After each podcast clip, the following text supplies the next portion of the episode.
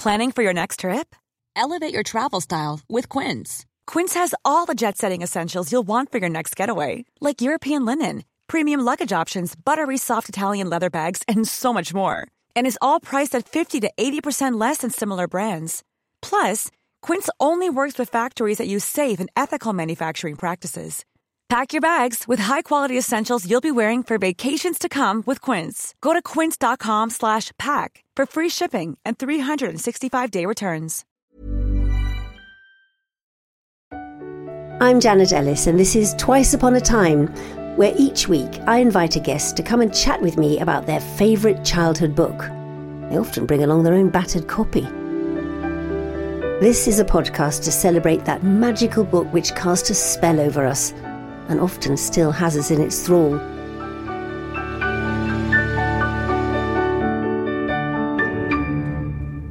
Welcome to another episode of Twice Upon a Time, and I'm delighted to say, and actually a bit nervous to announce, that my guest this afternoon is Helen Zaltzman, who is, well, podcaster supreme. I know it's really daunting, Helen, to sit opposite someone who has won prizes for years for their podcasts when I'm really in the shallows here. But Oh. I'm so happy to be talking to you. I love to daunt. I love for people to fear me at the start of a recording. It's not going to be fine. No, it's not fear, it's awe. It's awe. Oh. Definitely not fear. Janet. Thank you. It's very flattering. What book have you chosen for us? I have chosen the book When Hitler Stole Pink Rabbit by Judith Kerr, um, which is, uh, I think, a very uh, heavily autobiographical novel. I think it's pretty much exactly what happened to her and her family about how when she was nine, um, she and her parents and her older brother had to flee Berlin in 1933, um, the day before the election where Hitler came into power.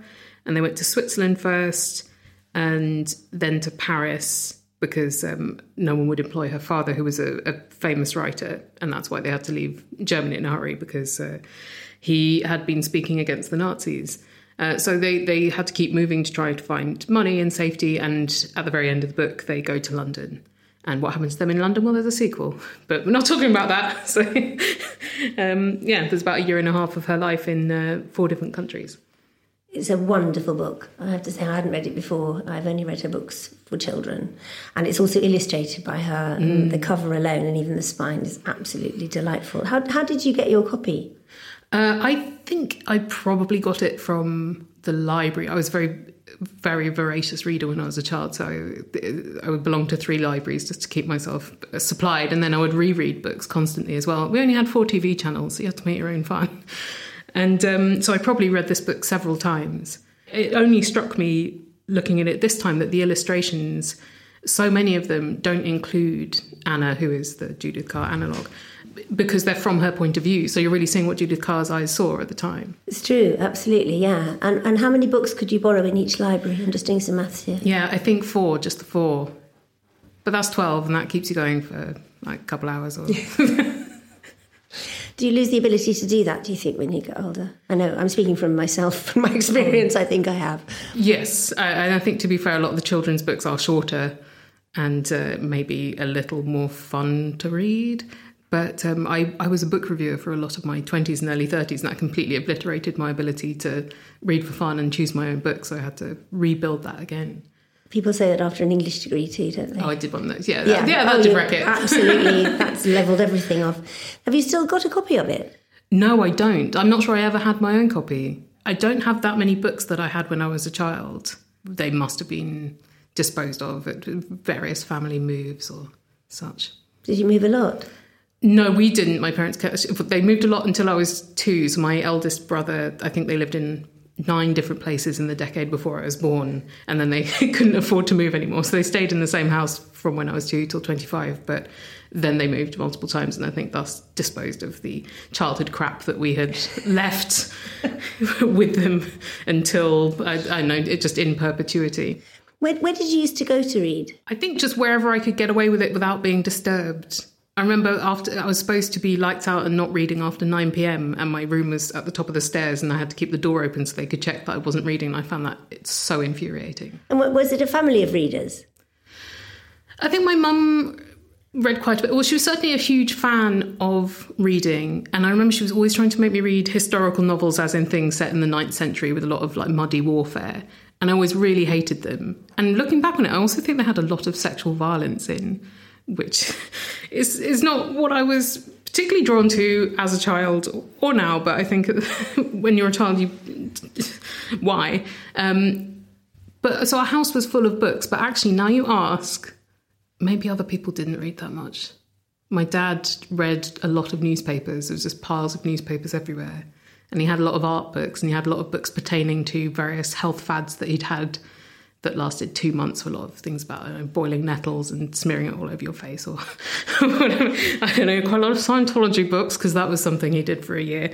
Um, weirdly, they kept some of those until last year, but not some of our childhood favourites. So it's a puzzle. And my brother just memorized cricket stats. And my other brother, I think, found reading quite difficult, so was less inclined to do it for pleasure then. So yeah, maybe it was just me. Wow, I'm just going to have to edit all of my memories now. Excuse me.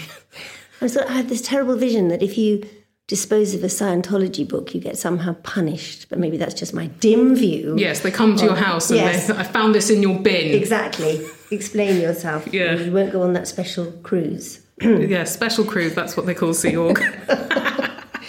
Going back to the book now. Oh, yes. this, I found this book astonishing because although she's writing about herself, obviously, as a little girl, and, and the story of her life, and weaves in how she felt about her brother, her parents, her friends, what she was learning at the time. She manages, I think, I don't know if you agree, a really interesting, maybe it's not even a trick, of of giving you both perspectives. I mean, she was writing this, you know, it was published in 71 when she was, you know, fully grown up. But she manages to keep hold of her childhood self, but all the time letting in what is actually happening to her family. It's a huge tribute to her parents that although these terrible things were happening both peripherally and, and informing what they did, she isn't scared. Yes, I found that so fascinating going back to this book, having not read it since maybe I was about 10 and just seeing the parents uh, at the time of reading it i just thought oh her parents are funny and they're doing all these sweet jokes like when uh, she finds out there's a price that has been placed on her father's head and uh, she's upset and he says oh i'm upset too because it's only a thousand marks. It ought to be much more. I'm going to write a letter to complain to hitler. Um, and so at the time i just thought oh they're being funny because my family was funny so i thought that was normal. And then now looking back at it you just see all these ways they're trying to protect the children, and the children can still tell that their parents are anxious or that they're very worried about money, but they're not scared. And, and the fact that she's kind of thrilled to be a refugee, she's looking forward to going when she finds out it's going to happen.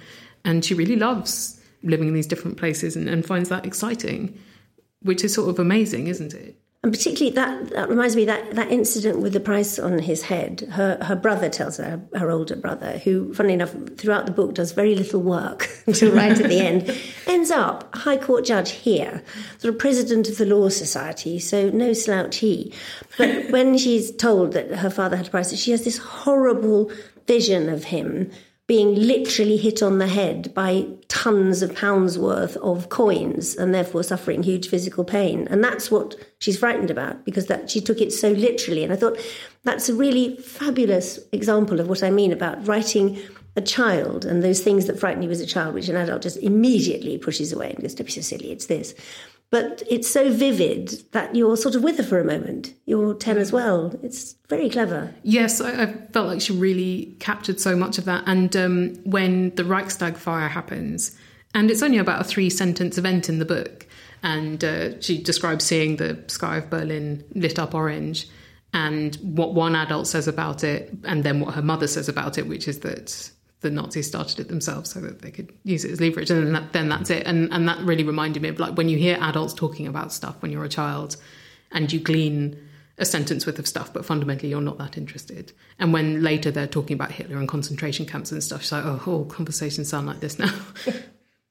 That's right. Yeah, she's she's allowed that languorous boredom of childhood, isn't it? Really, because you have no uh, timetable, particularly apart from the one you're given. So you have to just be back at a certain time, get to school at a certain time, but yeah, nothing else fun. is imposed. Yeah, I love the um, the fact that although she knows they're leaving the house, and that's all done terribly quickly. Her father genuinely has flu, and then he keeps it going for long enough to kind of be absent from everybody's sight, and then he can go away. And people keep saying to her, "Your father still has flu. I thought he was ill two weeks ago," and and that the pressure of keeping up the lie as well, because that's the first time she's aware that she's going to have to say something to people up until now she's really liked and trusted to keep her family safe. But then when they're leaving the house, she and her brother sort of run around all excited, going, goodbye curtains, goodbye door. And then they get to the, the hatchway through from the kitchen to the dining room. And um, who's been their housekeeper, mm. sounds absolutely lovely, is one side of it. And, and she said, I don't want to leave you in the hatch. You know, so that's, you know, that it, it was almost like that was the first time she'd realized they were actually going, that this physical representation of somebody the other side of it was not going to be there anymore. Yes, and a function that used to be just taken for granted yeah. would never happen again. And at the time, she doesn't realise she's never going to see Heimpi again, no. does she? Because they can't afford to employ her anymore because they no longer have any money. Yeah, and the and the house later on, it, it's revealed that the house didn't get sold or anything because it belonged to a Jewish family, so it was untouchable. Yes, and the Nazis confiscated all their possessions, which was a real thing as well that happened, uh, which is where the title of the book comes from. It's not primarily a book about uh, Hitler stealing rabbits, barely at all. This is a toy that she chooses not to take with her when they pack a few belongings to escape with. She chooses a newer toy because she thought, I haven't played with that yet.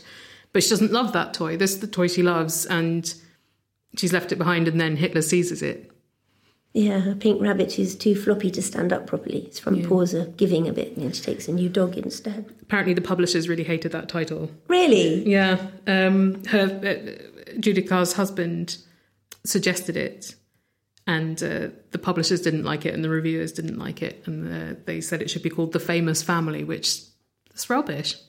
She, and also, would she have liked that because she has this thing which is very funny all the way through about Somebody tells her early on that that uh, successful people have to have a difficult childhood, and she keeps waiting to have one. With some irony, of course, she thinks that what's happening to them is not difficult at all.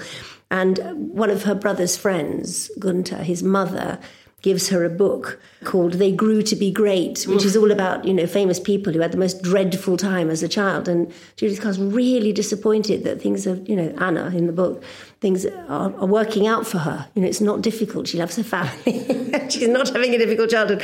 This is a child who's actually being transported away from everything she knows, including her beloved school, and taken first to Switzerland, then Paris, then the UK.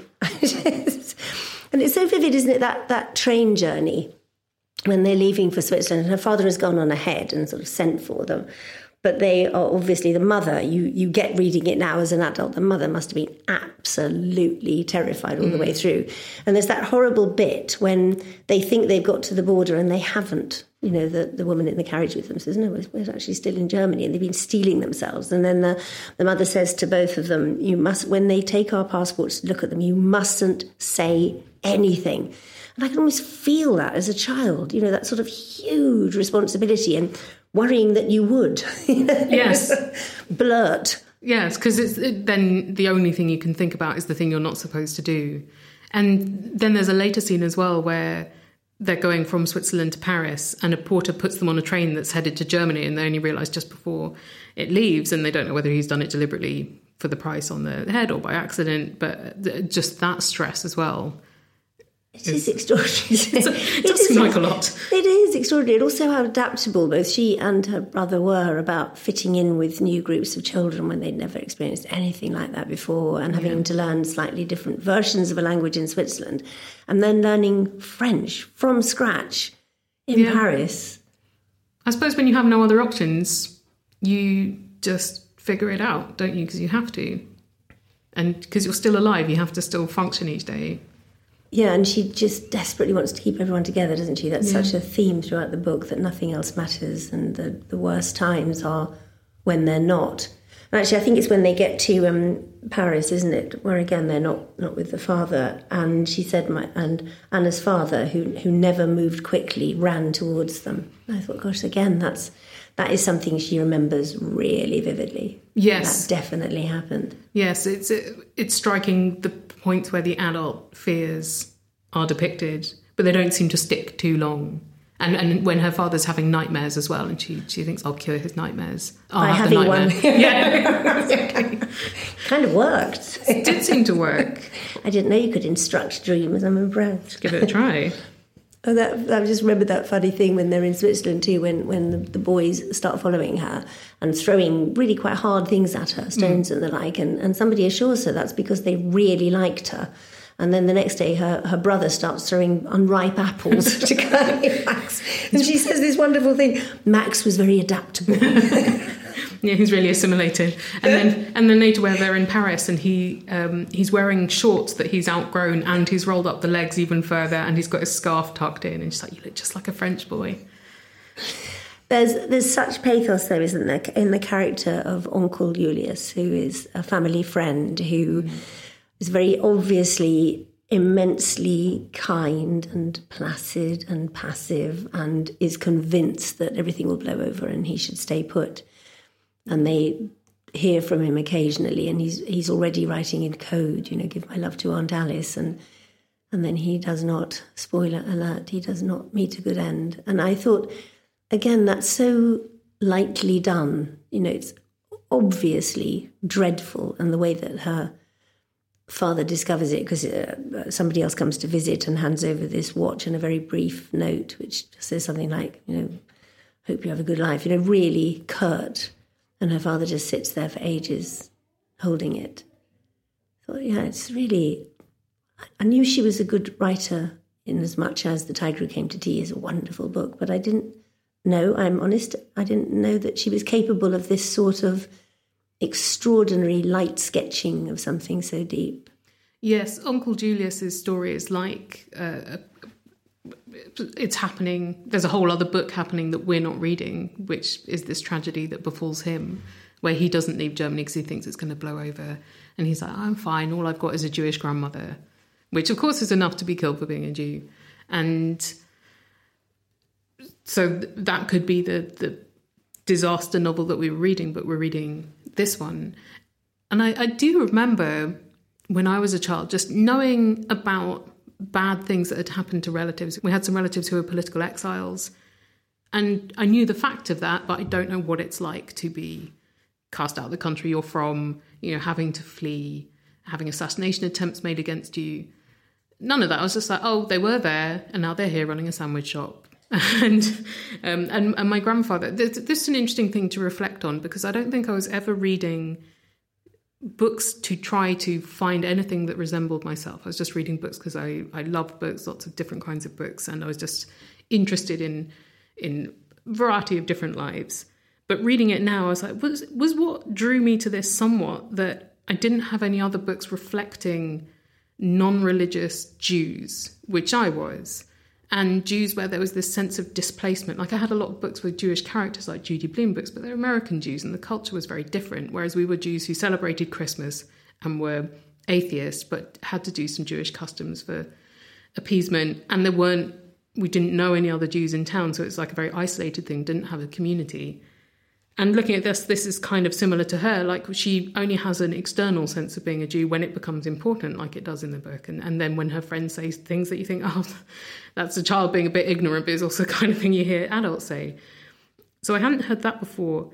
But also this displacement, that didn't happen directly to me, but it did happen to my father's family. His father was from Lithuania, and in his early 20s, he went AWOL from the Lithuanian army and walked to Hamburg and got on a ship and ended up in South Africa, where he spent the rest of his life. And during the Second World War, 90% of Lithuanian Jews were killed. And I think the way that my family dealt with that was just by never talking about it and never looking back because they're like, okay, well, that's the past. You know, the places and the people don't exist anymore. So there's no point thinking about it because that will make you sad and there's too much grief to ever process. So you just look forward and you don't talk about it. That is shut away. And so there's so much I don't know. And I think reading fiction about it doesn't fill in the gaps of actually what happened to my family, but it fills in some tone, I suppose. Why did, why did your father come over here then? Oh, to get away from his family. yeah. Um, and I, I, don't think it was easy for Jews in South Africa either. There was a couple of big waves of Lithuanian immigration to South Africa, late 1800s, and then between the world wars. And I, it's awful to say it's because that was one of the few places Jews could go where they weren't the worst off because uh, anti black racism was so virulent in South Africa. But there was still a lot of anti Semitism, and my father was beaten up for being a Jew and all of that. Um, but he also rejected Judaism quite wholeheartedly in his teens, and his parents were not super on board with that. So I think that was one of the reasons why he was quite keen just to get away from them. And then he ended up here. When you're a child, do you read things to resonate or do you read things to be totally different? I mean, it is weird, isn't it? In some ways, I think I looked for things that were very, very different Yeah. that I could go towards rather than thinking, oh, that's me. Yes, exactly. I want to escape. I didn't want to see myself. Exactly. it would be the worst thing. Yeah, I still feel like that about culture in a way, Uh, but I'm also not expecting it, and, I don't ever really understand it when people are like, "Well, you need to, you know, you need to find yourself exactly." I, but partly because I am somewhat represented in things compared to other people who I think do need more than that. um, but yeah, certainly this, I wasn't thinking, "Oh, there's a girl my age and." celebrates Christmas and like I didn't care at the time. It was just like compelling story, great. If they, if they achieved something on the page, that I wanted that. You know, if Yeah. they were if they were doing something rather special, and I think as a child, if I had read this, I'd have been quite jealous of Anna's achievements because it's obvious that she can write, and she proves in the book that she can write in every language. she wins prizes for writing in French after about two seconds. Yeah, and she can draw. She's always drawing. Yes, and gets praise for it too. Yeah. and, and sometimes money. Yes, I think the parents. Yeah, I think the parents actually being supportive of her as well. I was like, oh, that sounds nice, rather than people just being like, okay, now shut up till you're an adult. Yes, exactly. no, maybe that's part of it, isn't it? That, that she and her brother, it certainly comes across, are kind of celebrated for being children. They're not Yeah, weird. dismissed. I can't imagine what that would have felt like. I was just so desperate not to be one anymore. I was just like, read until it's done, uh, till the childhood is done, then you'll then you'll be fine.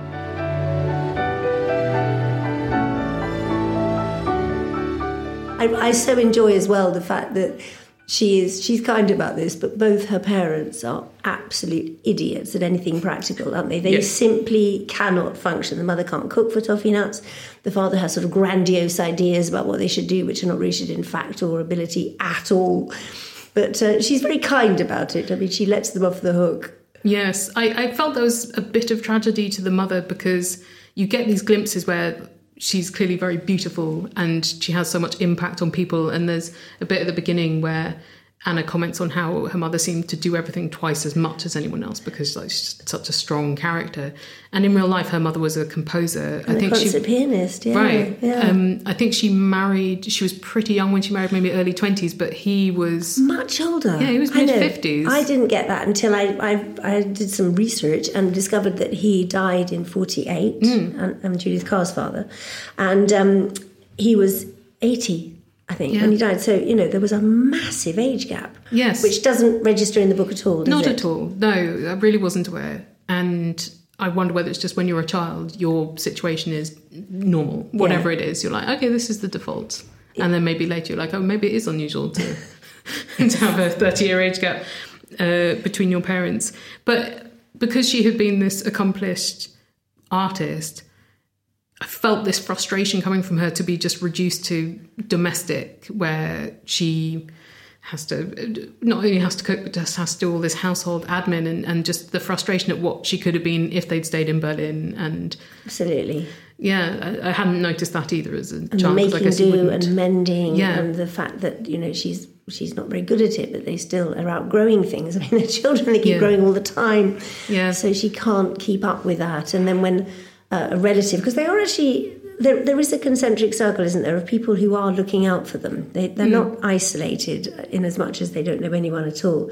But these people almost don't seem to get it, how fragile their situation is. And are still saying things like, well, surely your, your father's an eminent writer, he's going to be paid eventually, handsomely, without understanding why he's untouchable for a while. And also, nobody has any money to pay for anything. But a relative gives, gives them some um, bales of cloth so that she can have clothes. And it's obviously a coat that she remembered for years afterwards. She describes it in such loving detail. it sounds great It sounds really green. great. Green wool. Yeah. Yeah. it does. It sounds really great. But her father is upset that they've accepted this, partly because it's charity, and also because the relative who gave it to them was actually supposed to be collecting all this stuff for the disadvantaged. and she, he obviously feels very resentful or upset or whatever that they somehow fall into this category. Yeah, well, pride is such a huge deal, isn't it? I was wondering that as well because the mother is doesn't want to have to sew, but she clearly feels shame that Anna keeps outgrowing her garments and that she doesn't know how to extend her skirt so that it's long enough anymore. And there's also this theme where about clean necks, and even before they leave Berlin, the housekeeper is like telling them to keep their necks clean. That's true. Is it just because visible cleanliness means respectability? Well, yeah, because there's also that when when they're um, in Switzerland and the parents are going to sort of do a recce in Paris.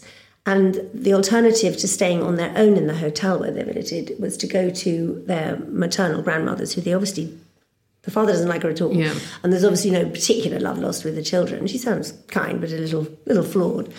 And um, so they opt to stay in the hotel on their own. And the father almost says to them, you know, you're ambassadors now for, you know, for the Jewish race. And, you know, and she goes, oh, I better keep my neck clean. oh, that's such a, a sad thing to think about, isn't it, as a, as a child, this responsibility of being clean in a place that you can't even see. Yeah, so you don't care about. I don't think I was aware of my neck cleanliness until I was an adult. Mm. Now I'm very paranoid about it, particularly after having reread the book. Yes. But I think it, it's also just that um, I noticed that as an immigrant thing again, just when you are the one who's arrived. Uh, you want to not stick out for bad reasons. You have to sort of behave perfectly so that you are neither noticeable nor uh, as vulnerable as you feel. Um, like you don't want to feel on probation. You want to just like do all the things you're supposed to do. And I think second generation immigrants are often more confident.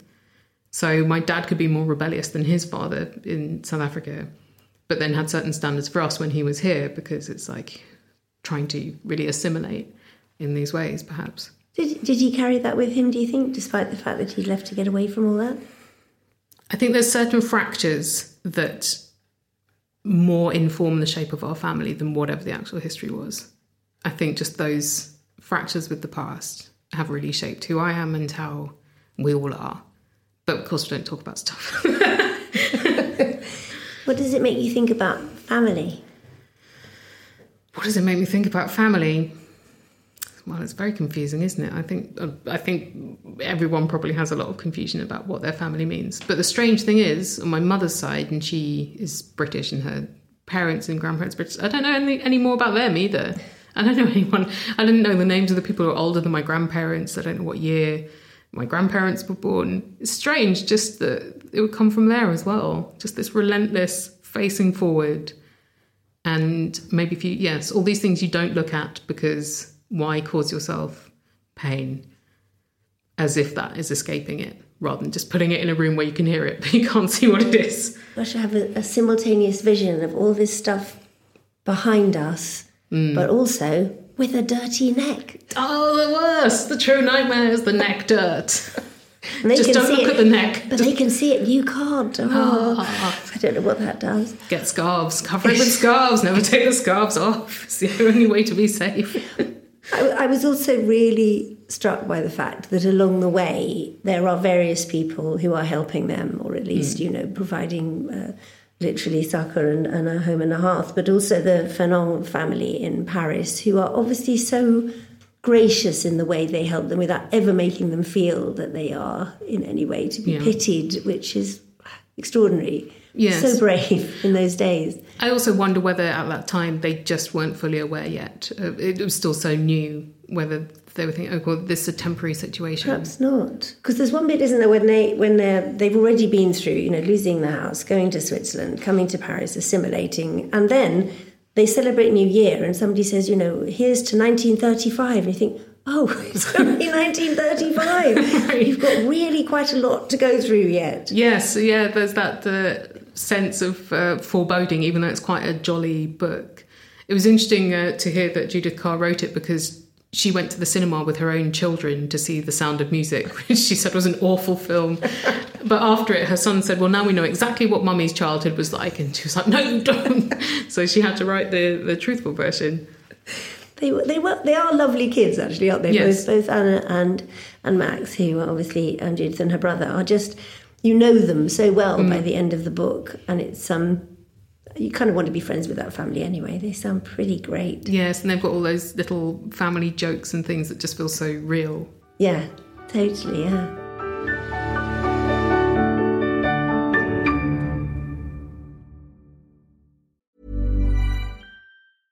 Hey, I'm Ryan Reynolds. Recently, I asked Mint Mobile's legal team if big wireless companies are allowed to raise prices due to inflation. They said yes. And then when I asked if raising prices technically violates those onerous two year contracts, they said, What the f are you talking about, you insane Hollywood ass?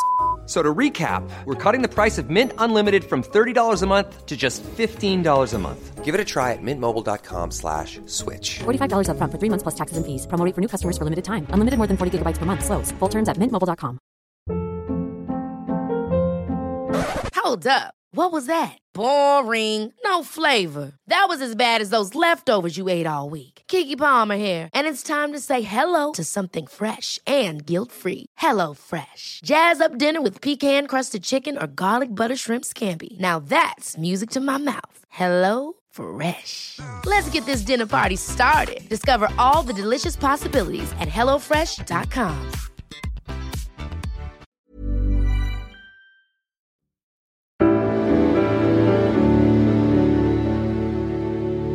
I always think now this book should be required reading. You know, the, the world has been an unsettled place for a lot longer than, than when the war ended, and there are constantly people having to uproot and move. And it is, you know, for luckily for most of us, hard to understand. You know, we might cherry pick the bits that we think would be either terrible or brilliant, but the actual fact of it, and the and the fact that when throughout the book, Anna keeps in her mind going back to the house and walking through the rooms and I don't know. I, I think you saw the Imagine, didn't you, with um, mm. Judith Kerr, when she actually did go back to her childhood home for the first time since she'd left, and was remarkably gracious to the woman living in it. You know, and sort of, oh yes, I remember this window. But you know, it was. I think she'd done all the work she needed to do long before. Mm. Yeah, you get the sense that it's all very. It's no longer a source of pain if it ever was. But I also found it interesting. I was reflecting on how much of the entertainments in my childhood were related to the Second World War and Holocaust stuff, and, and I guess just because the country was processing it for decades. And I actually don't think I ever formally studied it, but I feel like I know a lot of it just through cultural depictions of it. But then I was thinking about, again, this diasporic Jewish experience and how I'd read all these things about the Blitz here, but they were usually, you know, non-Jewish Brits talking about getting bombed, or read like Diary of Anne Frank, which is someone who's right in it, but not this sort of thing, this story in between, and actually told by a Jewish person that lived through this particular experience she's had, but she's not talking about a Holocaust experience. Whenever I saw her interviewed, she was always so, the word, sort of cheerful about the opportunity that being a refugee gave her mm. immensely positive. It's in the book, definitely, and it's obviously not an assumed position. It was it was default. But I thought that again, I don't is that inherent? Is that nature or nurture? She had that almost felt gifted by having all these experiences that then accrued. You know, it still didn't give her a difficult childhood, apparently, according to her. So she was never going to be famous. But an extraordinary character to come through that and feel lucky me, yeah. which is what she said. Now speak all more languages. I, I, thought it was interesting when um, she, not in the book, but I've seen her talk about why she wrote all the Mog books that she wrote. And she said, Well, I never had any novels in me except for what actually happened to me, which is this one and then the, the two sequels. But I wrote the Mog books because I she got a cat because she'd never been able to have pets because they were just on the move so much. I thought, oh yeah, that's yeah. I was remembering that when they're on the train, there's a woman who's got a basket which is making lots of noise, and at the end of it, um, I think she, she, or her brother asks what's in the basket, and the woman says, "That's my mogger," and they just they laugh all the way back. Again, it's such a sweet relationship with her brother, isn't it? Yes. She just is irritated by him profoundly and the fact he never does any work. And then he, he actually in the in the French school comes top of his class and they must have been extraordinary, those kids. My brother was like that. Really? Didn't, didn't, didn't work very hard. He was a year young for his school group and still like came top in everything. Just this annoyingly amazing brain. Um, but I felt, like, I felt like they were quite, they, they squabbled like siblings, but they were also quite respectful towards each other and quite helpful. Yeah. Uh, which was, uh, yeah, really beautiful. I was thinking pets don't come across that well in the book because there's also their grandmother's horrible dachshund who everyone hates and then it dies and then she has a nightmare about it. Yes. Oh, what's it called? Pum- pummel? Pumple? Pumple, yeah, Something like. Pumple.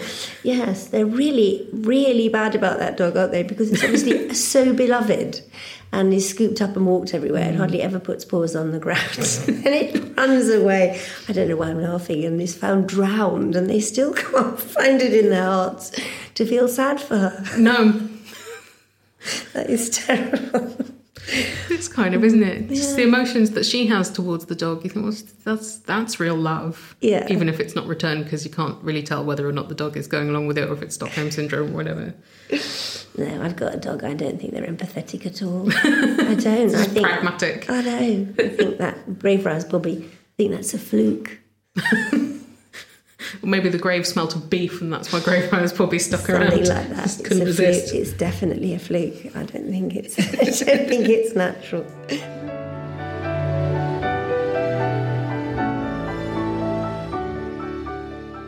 I I was thinking that she she wrote um, a little thank you poem to the woman who um, gave them the cloth, which is obviously she's managed to do this in translation. I've actually written it down, which is, and so I am the happy wearer of all these nice clothes from Aunt Sarah, and Aunt Sarah promptly pays her, and and she says, well, this is great because I've actually, and it's not a charity anymore because I've been paid for it. And also, right at the beginning, she says to her dad, doesn't she? I, I, I only seem to be able to write about disasters. And her teacher says, you know, can't you write about sort of flowers and kittens? And her father says, you've got to write what you know. But um, she feels very proud of herself that she's written about something that isn't a disaster. keeping it light and fun. I like how the father also just talks to her. She says he forgets who he's talking to, so he'll just say what's on his mind as if she's an adult. yeah, he, he does sound he does sound an extraordinary man, doesn't he? Because to be so diminished by what happened so quickly, and then to be desperately trying to get work wherever he is, and obviously people are still trying to give it to him, but they can't really afford to pay him. And then all of a sudden, at the end, he suddenly has a film script accepted. Yeah, ta-da! Yeah, thousand pounds, which would have been a lot of money. It's a lot of money now, but a lot of money then, which meant that they could all stick together. And she she says that, doesn't she? That she never felt as if she was a refugee because they were all together, and she didn't want to feel like one when they were apart. Yeah. But I suppose there was also that anxiety of if any of them was somewhere else, then you wouldn't know whether or not they were in danger or if they were ever going to come back. Whereas if they're there, then you're like, okay, I can relax. Yeah, the world is safe. You Yeah. can see them.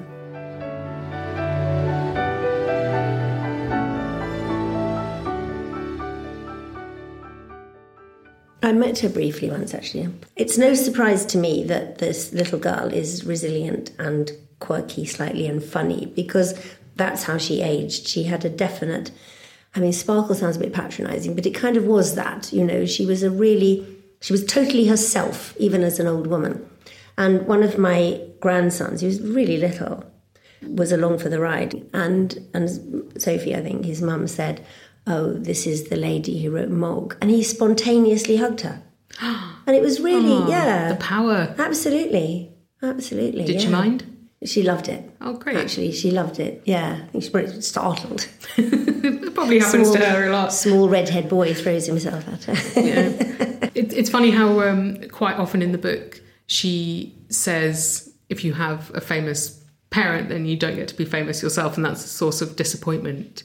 Because also there's quite a lot of famous people in the family. You know, her mother's this composer. Yeah. Like, there's a lot of writers and, uh, like you said, judges, and a lot of them became exceptional or already were, and, Yeah. and as did she. yeah, absolutely. Yeah.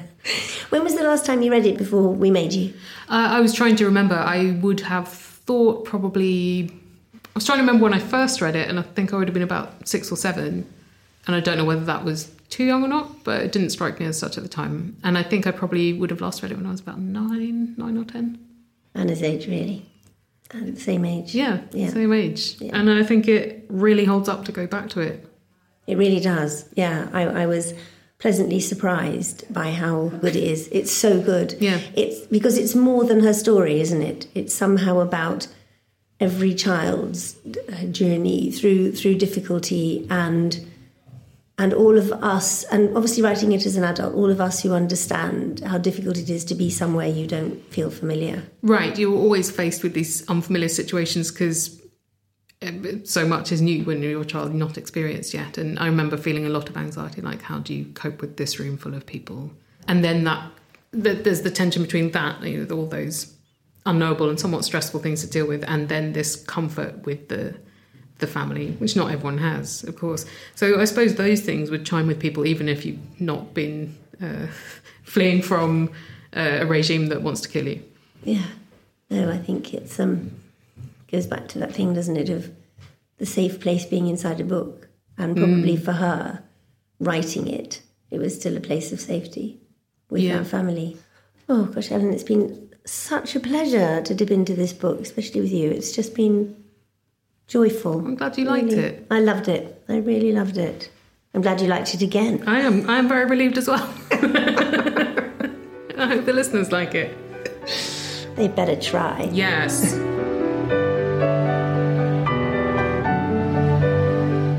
Thank you so much for listening. This has been Twice Upon a Time with me, Janet Ellis.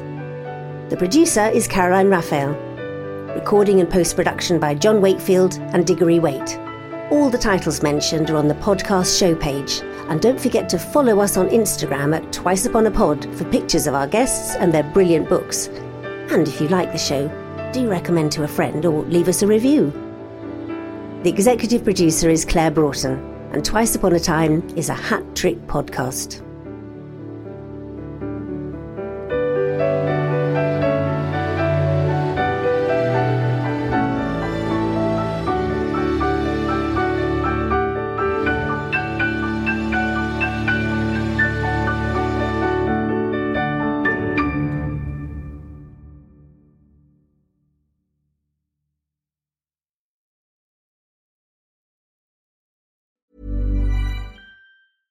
Ever catch yourself eating the same flavorless dinner three days in a row?